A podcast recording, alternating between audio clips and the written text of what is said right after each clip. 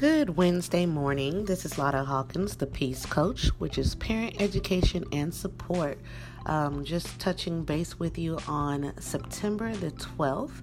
Um, and I'm going to use today's message or cast, whatever you call them, to actually promote my blog site, which is at peacecoach.live. So that's P E A S C O A C H dot L I V E. Um, just again, wanting to touch base with um, you guys who are listening, getting to know me a little better. I've accepted a 90 day blog challenge. Today's only like day four or five, so it's still pretty early and everything. Um, and just wanted to again um, see which is the best format in regards to podcasting, blogging, um, you know, the different outlets available via social media. So today I'm really just going to um, be reflecting on the post that was made on peacecoach.live, uh, almost like an audible version, if you would, uh, as I'm just going to be reading the text that I wrote earlier. Now, it's not my best piece of work, um, but my commitment in this blog is to just get it done and to you know not let it be a distraction in trying to get my grammar all proper and kind of have the correct format and, and so forth. Um, my purpose in the blog is to again be relatable to to just give you um, some quick tips on the things that will really help encourage parents in being there for their children because it really is a trickle down effect. Um, you can't give to others what you don't have. So hopefully, this allows. Um, just one of many resources afforded to um, parents today to connect with their kids. Um, so today's post is called Home Charging Station. Um, I really would love input on my writing style. Um, anything that you see is, you know, that you like, that you don't like, you know, any distracting things, please let me know, as well as um, input on topics. Uh, again, as a parent myself, you know, I'm just going off of things that touch me in my home, but I really like to hear more from my audience just because the bigger purpose and everything is connecting one another in this uh, community of parenting, you know, for our children. So it starts off with Good Wednesday readers. I think I need to think of a cute name for you. So, any suggestions? If you are receiving the post notifications, you will find that I am a morning type of gal. I find this is the best way to honor my commitment without the excuses of things getting in the way. Again, I am seeking feedback on my writing style and topics to cover. My intention is for it to be informative, yet entertaining, to let you know that all those thoughts in your head are perfectly normal, or at least more common than you think. To, so today's inspiration comes from my daily newsletter from the light source from Pastor Graham, and then I included the link. These emails are usually the first to hit my inbox each morning, so a lot of so uh, I'm sorry if I could read my own writing.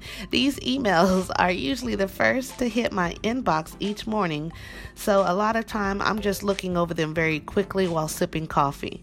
But today I was a bit more intrigued than others, and it was about that time to stir up this post, so I dove right in. The devotional was titled The Key to Reaching Your Family First. The scripture shared is from Mark 5 18 to 19. This is the message about the demon possessed man to which Christ cast out the demons to the nearby swine. Most are familiar with at least that portion of the story, but it was this next piece that caught my attention. Uh, says, I enjoyed reading devotionals instead of going straight to the Bible. I am very much still a babe in Christ. I grew up in more of a spiritual household of two faiths, Baptist and Buddhism. Fast forward to adulthood, where I explored many houses of worship, testing the waters. To today's place of being more of a knowledge seeker who is trying to live a good life applying his truth to it. It was the clean man's version, uh, response that I could relate to. I, he was overjoyed at the miracle performed for his benefit. He wanted to share the word with all that would listen. Kind of reminds you of the share feature on social media, doesn't it? After or all he was equipped with was his limited knowledge, yet he had a zeal to evangelize.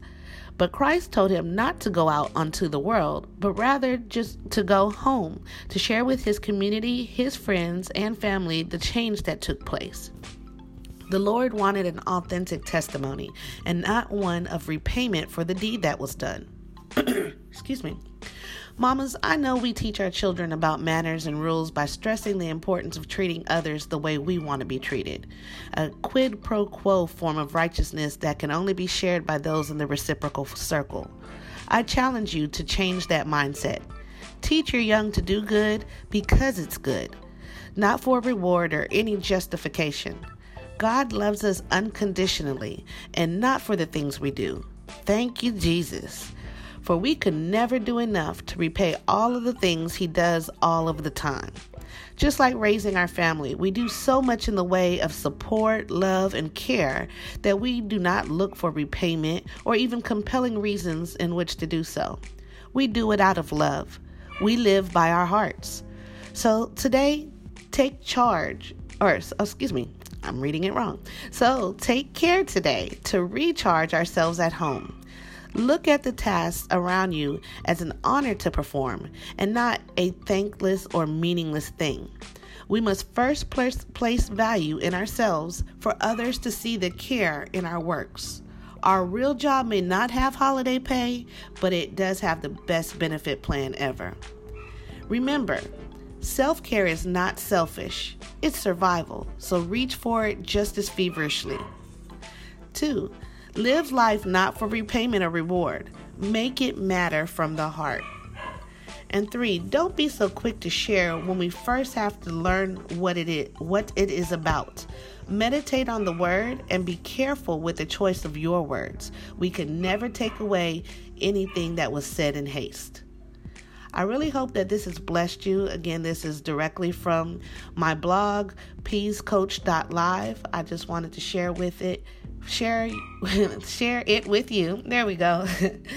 and uh, just speak for just a few moments about it. Thank you for listening today, and hopefully, um, catch you next time.